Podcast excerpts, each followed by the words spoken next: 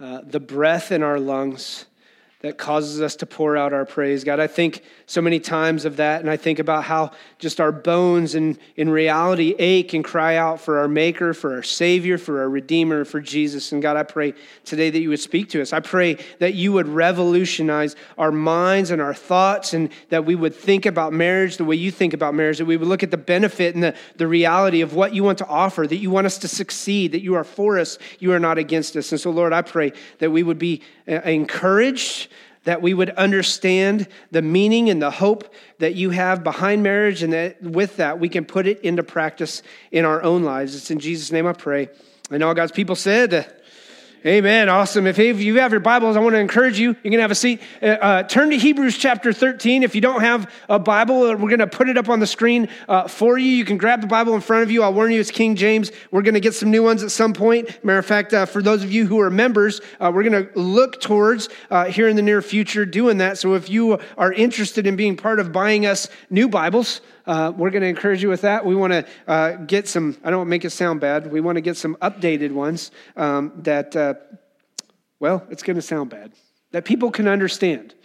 Sometimes King James just gets a little wordy for most people, but I want to think about this. I want you to think about wedding vows and whether you are married or have been married or, or are going to get married in the future. Usually, there's uh, in a wedding, there's this thing called the vow portion of the ceremony where we say these vows. As a matter of fact, in, in today's world or in a lot of the weddings I've done in the last few years, uh, husbands and wives, or at the time, fiancés and tend to want to write their own vows. But if you were to go to an old school traditional marriage, or when I meet with people and say, Do you want traditional vows? Some of them will say yes. If you remember the vow portion uh, of the wedding, and maybe this was you, it went something like this I state your name, state your name. No, I'm just joking. Um, I Brian, take you, Sarah, to be my lawfully wedded wife, to have and to hold from this day forward, for better or for worse, for sicker or for richer, for poorer, in sickness and in health, to love and to cherish till death do us part, right? Right, and I want you to think about this because as we jump into this, we're continuing our numbered series. We, we, we talked about Psalm 90. Lord, teach us to number our days that we may gain a heart of wisdom. And what I want you to understand is that I believe that this wholeheartedly plays out in the lives that we have and in the marriages that we may have currently or are going to have in the future. Because God wants you to succeed. Here's, here's the struggle. Here's the difficulty as a pastor, as a person who's been around marriages and seen marriages fail and things like that is nobody ever walks into a marriage thinking, I hope it fails. I haven't met a single person who goes, you know what? You know, I'm halfway committed to you, but in about five years, I'm hoping this thing's over. Like, I've never sat in premarital counseling and had them go, you know what? In five years, I'm going to absolutely hate your guts. And you're going to take me for everything I got because you're going to have all the child support. I've never had anybody go, that's what I'm looking for. I mean, I've never seen it. As a matter of fact, I've seen the baggage and the hurt. I've seen the hate and the anger. I've seen the vengeance and the lack of forgiveness and grace. And so, what I want to do today is really jump into and look about what it means to have a marriage that matters. See, I believe wholeheartedly that till death do us part does not mean or does not hold up, or the question would be for some, does that mean natural causes? Or does that also include accidental causes?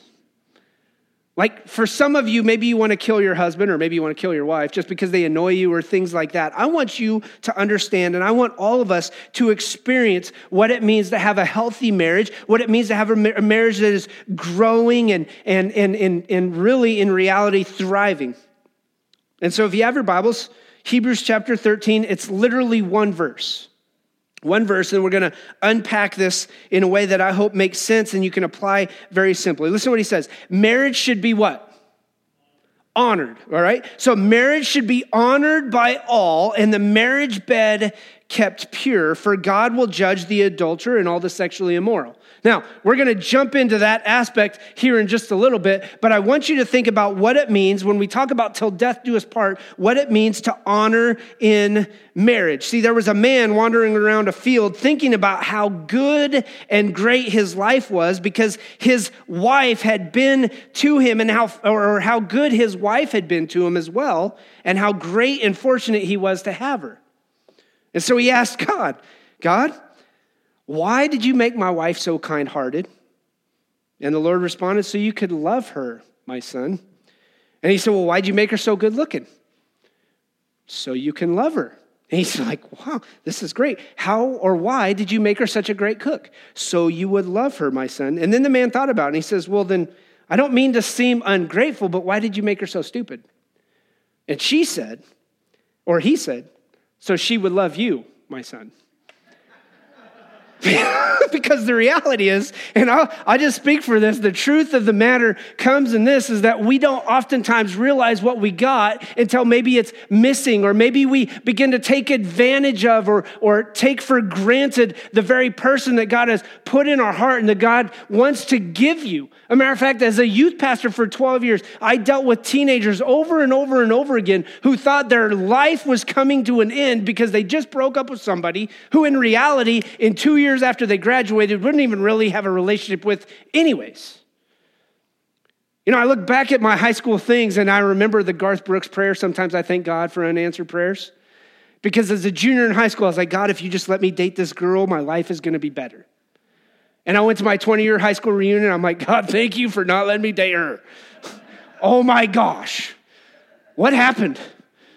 like, it's just one of those things. And it's not just looks, it was personality.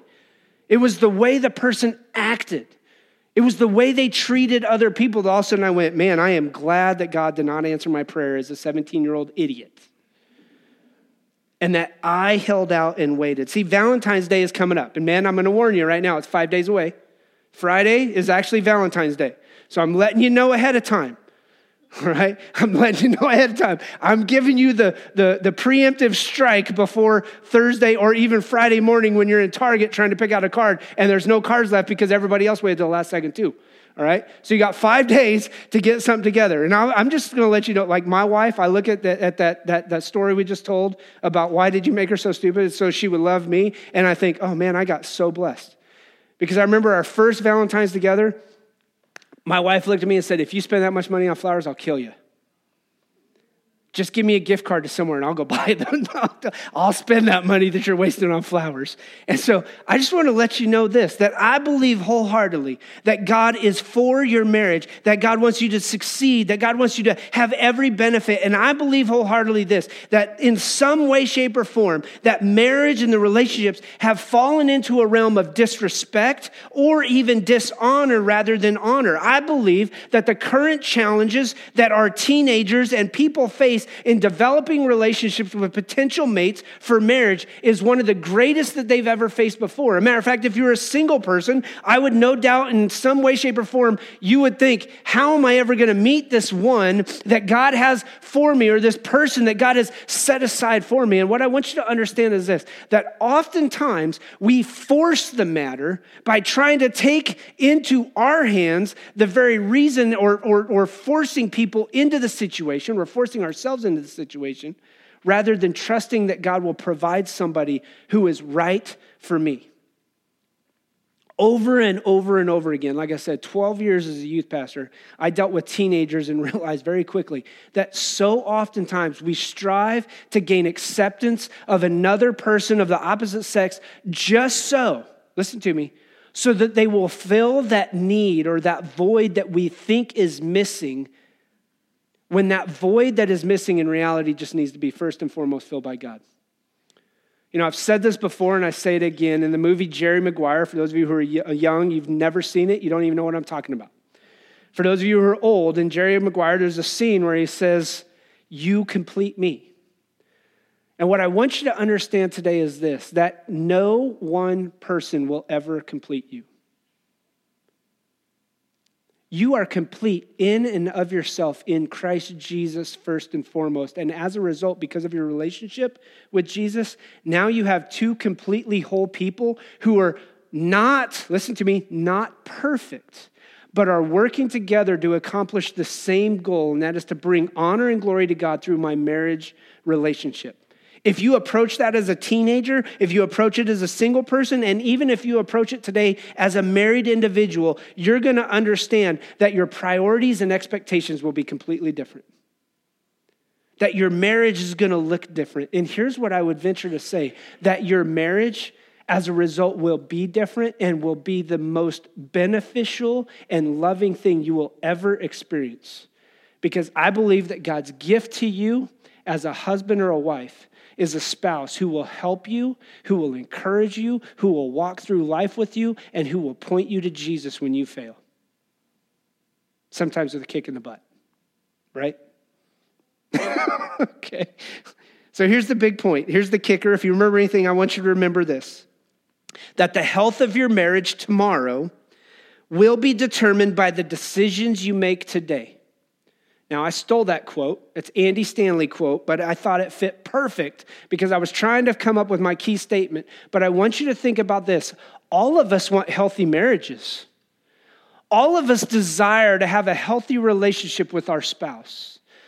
But I want you to think about this whether you're dating, not dating, potentially dating in the future, or a person who's not married but potentially will be in the future, that the health of your marriage tomorrow will be determined by the decisions that you make today.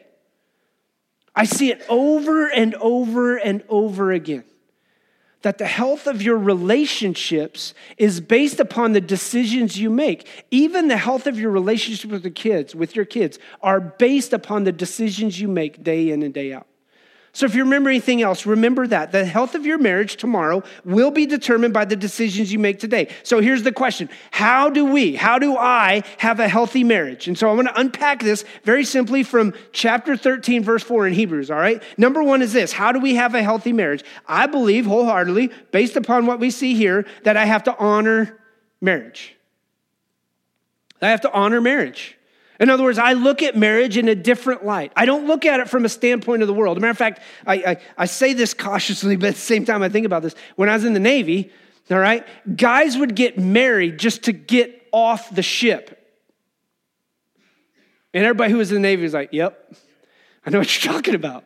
In other words, I was assigned to a ship, and when we were in port, I wasn't given, as a single guy, I wasn't given the cost of living allowance and stuff to live off the ship. I was covered by living on the ship. Like they took care of that. But if I got married, guess what I got? Money, money, money, money. And so I knew guys who would literally say, you know what, I, I dated this girl, we're gonna get married, we'll probably be married for a couple years, and we're gonna get a divorce. And I'm sitting there going, what? like, you're creating more problems than you are answers. You're making a decision on a relationship based on money to get off the ship and live out in town rather than living on the ship. And so, what I want you to think about is when we honor marriage, and l- listen to this the word honor literally means this. If, if I was to say uh, you should honor your wife or honor your husband, it's this idea that you hold high value of something. So when we talk about marriage and we talk about this, it's this idea to appreciate or to cherish and to recognize it as a priceless treasure. That it's a treasure you want to hold on to, that it's something of value and something of great worth. See, a healthy marriage and a healthy life with your spouse begins with the decisions you make now. How do I begin to honor marriage? How do I honor a marriage that's not even taken place yet? How do I honor my marriage when I don't even know my spouse? I'm, I'm 15, 16 years old. You're talking about stuff that I have no clue. Matter of fact, as a youth pastor, I did one of these things that youth pastors kind of tend to do. Um, my wife's gonna, she's laughing. So I had all the kids, literally, no joke, stand up on their chair. They're stand up on their chair. We're doing this uh, sermon series on dating, and I started having them stomp their feet. And I said, okay, when we get to a certain point, I'm gonna yell out something, and I want you to repeat after me. And the kids are like, okay. So they're stomping their feet, and I said, Great sex starts now. And they were like, What? You can't. I'm like, No, no, no, you got to do this. And they're like, Okay. So we got to doing it again, and I held them out, Great sex starts now. And all of a sudden, parents are like, What the heck is he teaching in there? These are teenagers. And I said, I know what some of you are thinking. You're thinking, oh man, that means God, that he's telling us we can go and do stuff now. No. You want to have a great sex relationship with your spouse? Then it starts by making decisions right now to say, I'm not going to chase after anybody else. That I'm going to wait to pursue my wife. Why? Because I want that special relationship only with her. And I remember, you know what my kids remember? of all the things they remember. Do you remember when you had to stand on the chair, stomping our feet, and yell that out? I'm like, oh, yeah, I remember that. You know, I mean, parents are like, what the heck are you teaching down there? Honoring marriage is something that we all have to begin to understand that a healthy marriage and a healthy life with my spouse begins with the decisions I make now to honor the marriage that I will have in the future. See, there's this old quote or this old adage that they say that a man is incomplete until he's married, when the reality is that when he's married, he's really finished. That's a joke.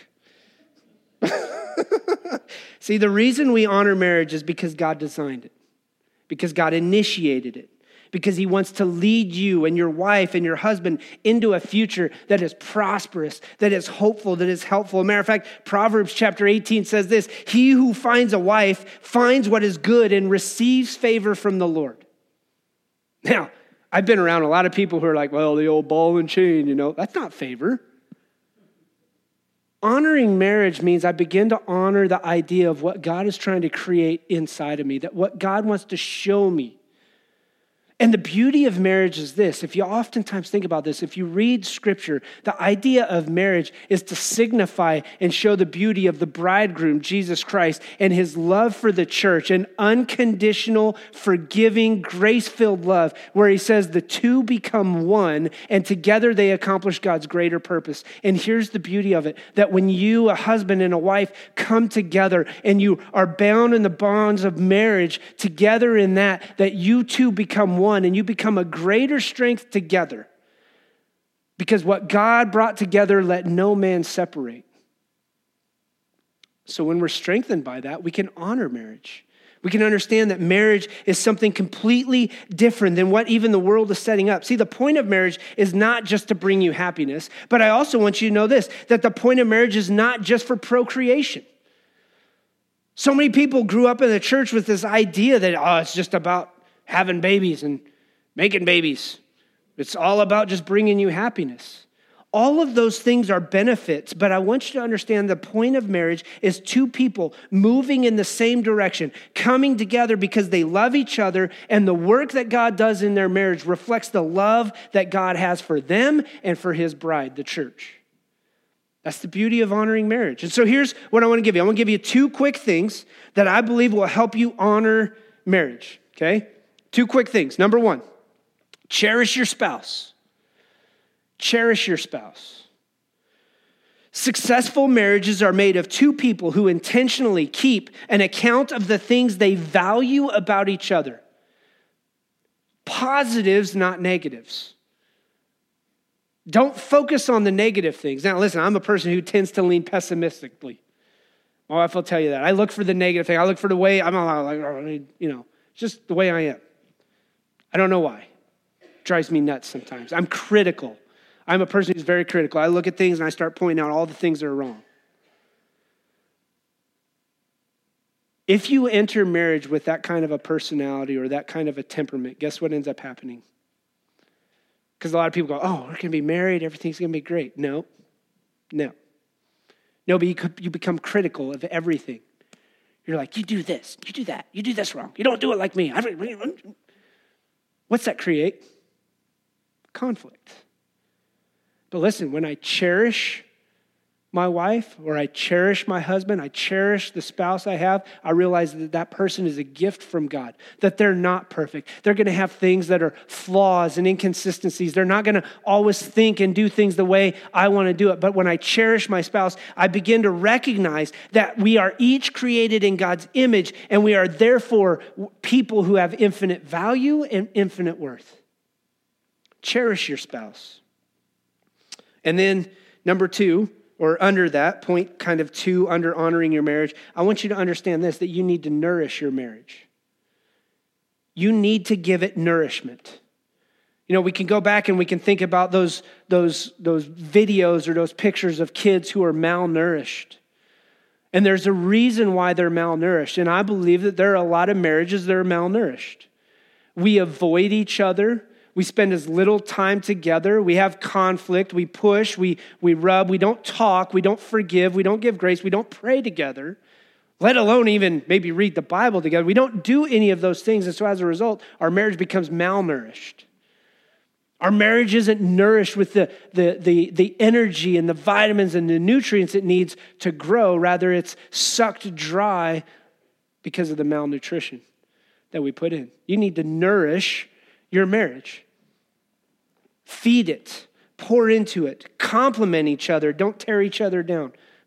Remember, uh, yeah, no, I'm just going to leave it at that. I've done enough. Uh, I've done enough things to tear down my marriage. But I know when I first got married, it was like you would make little statements, and there are things you say, and you're like, oh no. Can I lasso those words and pull them back? Because I'm pretty sure I just I just dug at least one shovel full of dirt out of my grave for my grave. All right? Nourishing your marriage literally means that I am shoring up my spouse. That I am encouraging them for their strengths and supplementing his or her weaknesses and encouraging one. As matter of fact, Hebrews chapter 3, verse 13 says, Encourage one another daily as long as you live, as long as it's called today.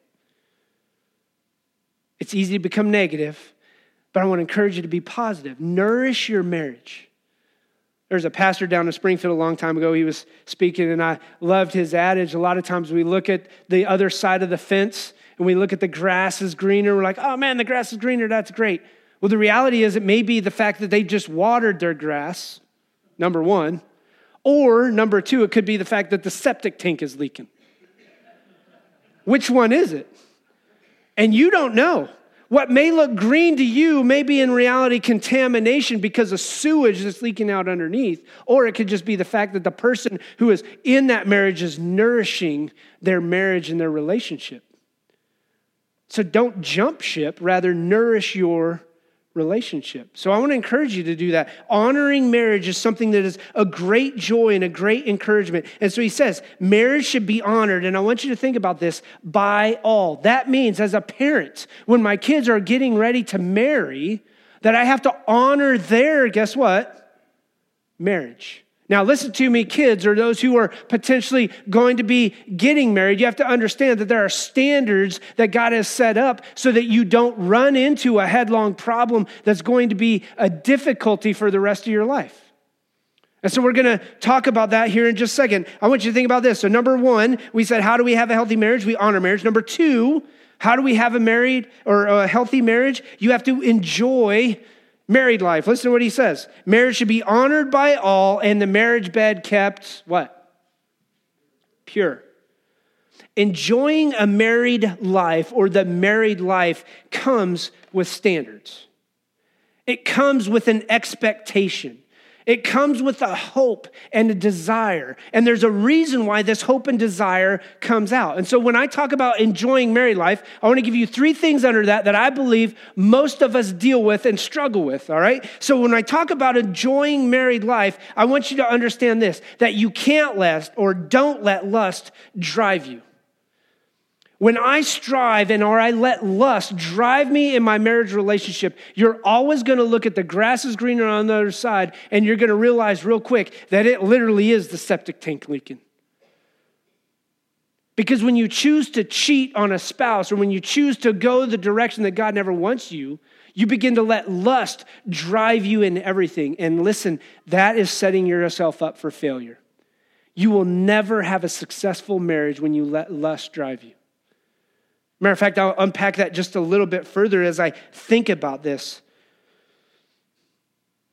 If you have to give up or give sex to someone to marry you, then your marriage is based on a sexual thing. It's a physical thing only. That's not an unconditional love. That's not a biblical love.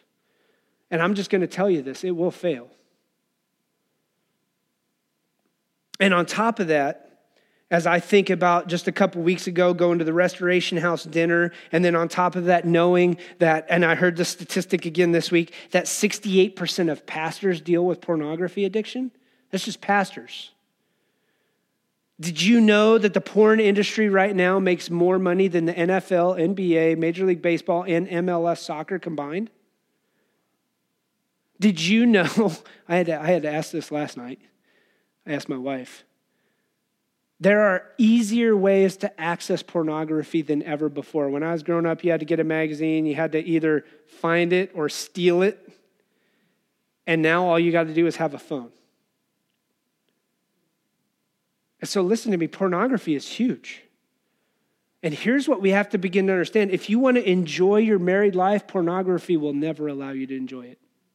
And here's why because you begin to put unbiblical and unhealthy expectations upon your spouse. You begin to treat her like she's a sex object rather than an individual who's created unique by God. You begin to look at women in a very drastically different way. And when you look at women that way, they begin to, begin to become an article that you own rather than a person that is meant to be loved. And I'm just telling you that when lust drives you, you're setting yourself up for failure. Matter of fact, I would even say this. I won't go so far as to say this. There is a great uh, group of people who have reached out who are targeting those who suffer with pornography and the, the pornography addictions and things like that. If you want more information about it, you can talk to me. You can go to XXXchurch.com. Now, before y'all freak out, all right? That is, it's not a pornogra- pornographic church, all right? It is people who have set out to reach people who are stuck in the addiction of pornography. And you can get the help you need. We have a great opportunity right here in our church that if you are dealing with that kind of addiction, we can point you to a counselor who can help you through that. Those are things that everybody faces. Those are things that everybody's going to deal with. Matter of fact, I read an article not too long. I get some crazy articles that pop up, but it was the idea that if you use pornography in your marriage, your marriage would be stronger. At which point I was like, whatever. It's a destructive end to your marriage. And here's what I want you to understand listen, don't hide it, come clean with it. Get it out, get help. We want to help you through that situation. We want to help you through that struggle. We're not so blind to say that it doesn't exist, because if it exists, 68% of all pastors deal with it. It does exist, and you have to learn to fight it and fight it without being fair. You got to quit being fair. When you fight Satan, you don't fight fair, you fight to win. So, Number one, how do I enjoy married life or I need to enjoy married life? Number one, I don't let lust drive me. Number two, I want to say this if I want to enjoy married life, then I have to marry equally. Listen, this is the struggle, and I know what everybody's going to say, and I know the ideas that everybody talks about. But when I talk about marrying equally, the Bible is very clear. 2 Corinthians chapter 6, verse 14, he says this: don't be unequally yoked. Now, I believe that has more to do than just marriage. I think it has everything to do with business partnerships and things like that that you develop. But don't be unequally yoked means this that when I choose to marry somebody who's not of like faith, who is not an evangelical believer, who does not put their faith and trust in Jesus, I want you to understand. It's what we called missionary dating as a, as a, as a, as a youth pastor. But what ends up 90% of the times happening is this idea that, oh, I'll change him and in reality becomes more problems. It becomes a problem where he may not want you to go to church. It becomes a problem where she may not like you or respect you. I've dealt with it on both ends, on both spectrums. And so, what we have to begin to understand if we want to enjoy married life, please hear me out. I want you to enjoy married life. God wants you to enjoy married life. But don't be unequally yoked. Now, there's some text to this. If you're already married, Guess what? The Bible says stay married. Stay married. Serve them with great gladness and with great joy, that in what you do, they may see your good deeds and they may turn to Jesus. And so those are the things. Now, there's a number of things that we can talk about. I'm not this guy. I want you to understand that I believe wholeheartedly that God wants you to succeed in everything that you do. And it's going to be hard to reflect Christ in your marriage when you have vastly different beliefs. You may be saying, Hey, I want my kid to go on a mission trip. Nope, don't want him to go. Those are things you begin to face. So, marry equally. If you're not married, plan on marrying equally. And then here's, here's, here's the fun part if I want to enjoy married life, here's the thing that everybody likes to talk about and everybody thinks that the church shouldn't enjoy the fruit. There are all kinds of texts throughout Scripture that talk about enjoying the fruit of a Christ honoring marriage. That means if you were to flip to Proverbs chapter 5, which I'm going to read Proverbs chapter 5 just so you can hear it and understand it and kind of get encouraged by it, I hope. But I want you to see Proverbs chapter 5 and listen, listen to what the wisdom of the Proverbs says. Proverbs chapter 5, starting in verse 15. Now, this is not talking about well water, all right, or the septic tank. Proverbs chapter 5, starting in verse 15, says this Drink water from your own cistern running water from your own well. Should your springs overflow in the streets or your streams of water in the public squares? Let them be yours alone, never to be shared with strangers. Now, listen, this is the part every guy likes and every girl's like, oh my gosh. May your fountain be blessed, and may you rejoice in the wife of your youth. A loving doe, a graceful deer, may her breast satisfy you always. Sorry, the 15 year old boy in me just wants to go, ha ha. All right. But it, it, listen again. May her breast satisfy you always, and may you ever be, listen, captivated by her love. Enjoying the fruit of a marriage relationship is the very thing that God wants you to do. Remember, it's not just about procreation.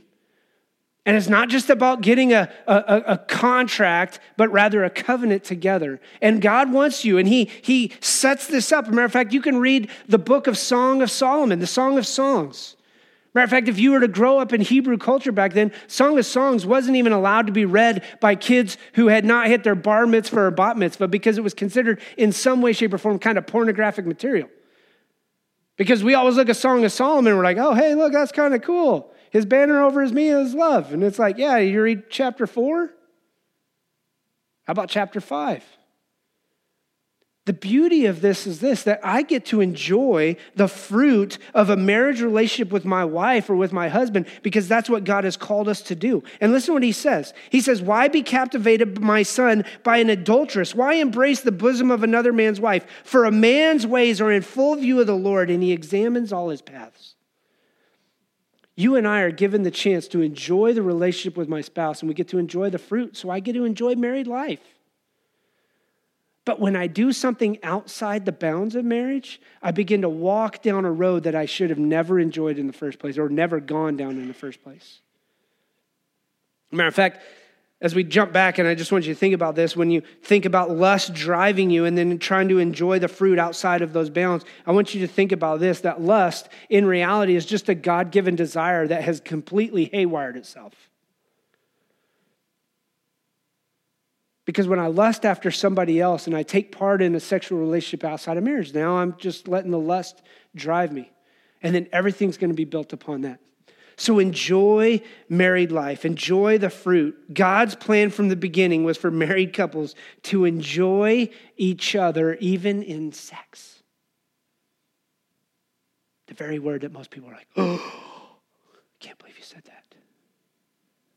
Enjoying married life is more than just paying bills together and owning a house. There is so much to be enjoyed together walking in obedience to what God has called you to do, living a relationship that builds each other up and encourages each other, walking through difficulties and struggles and holding each other uh, up during those times. See, the problem, I believe, has really become that we have defiled the sex act with worldly lust, passions, and desires rather than what God set up. And number three, how do we have a healthy marriage? We talked about honoring marriage. We talk about enjoying the married life. Number three is this I believe wholeheartedly that we have to prioritize your marriage. For many of us, the priority of marriage oftentimes takes the back seat to work, It may take the back seat to kids. It may take the back seat to whatever else it is in your life that it may lead to. And here's, here's the thing I believe wholeheartedly in working hard. But if your marriage takes the back seat to working hard, guess what is really on the throne of your life? Job or money. One of those two.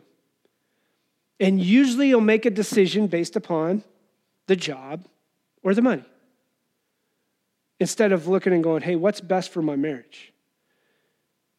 As a believer, one of the things that you have to understand, or as a person who follows Jesus, you have to understand is this that when God created man, Adam and Eve, at the start, God created them first and foremost. Guess what? Before he ever created the church, what did he create? The family, the marriage, the relationship. Now, listen, here's where the rubber meets the road, though. Most people will go, Well, if that's the case, then I don't need the church. I just need my marriage. When the reality is, the marriage, remember, is the coming together of the bridegroom, Jesus Christ, and his bride, the church, and it is reflecting the love of God to a lost and dying world. And likewise, your marriage should do the same thing that it reflects the love of Jesus and his church to a lost and dying world. So, I have to prioritize my marriage. And here's what I want to do I want to give you three more things to keep in mind.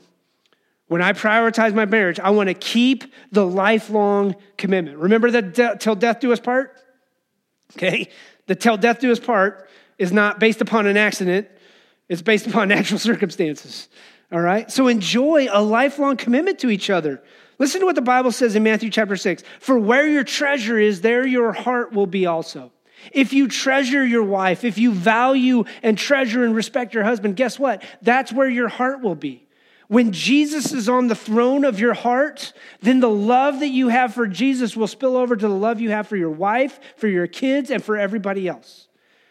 But when my treasure is in everything else or something else, then I'm going to miss out on the lifelong commitment. So I prioritize my marriage. Number two, prioritize dating your spouse. This is one of those things we, we try and keep in mind. Sometimes it just gets crazy and chaotic. A date doesn't have to be just going out and spending a bunch of money. You got to date your spouse. Like there's times, we're so busy, there's times where I've literally, and I this is gonna sound bad. Yeah, it's gonna sound really bad. I've gone to Sam's Club and I have bought the sushi at Sam's Club and we've come home and ate it around the, the lunch table just because we had time for lunch. And everybody's like, sushi at Sam's? It's not bad.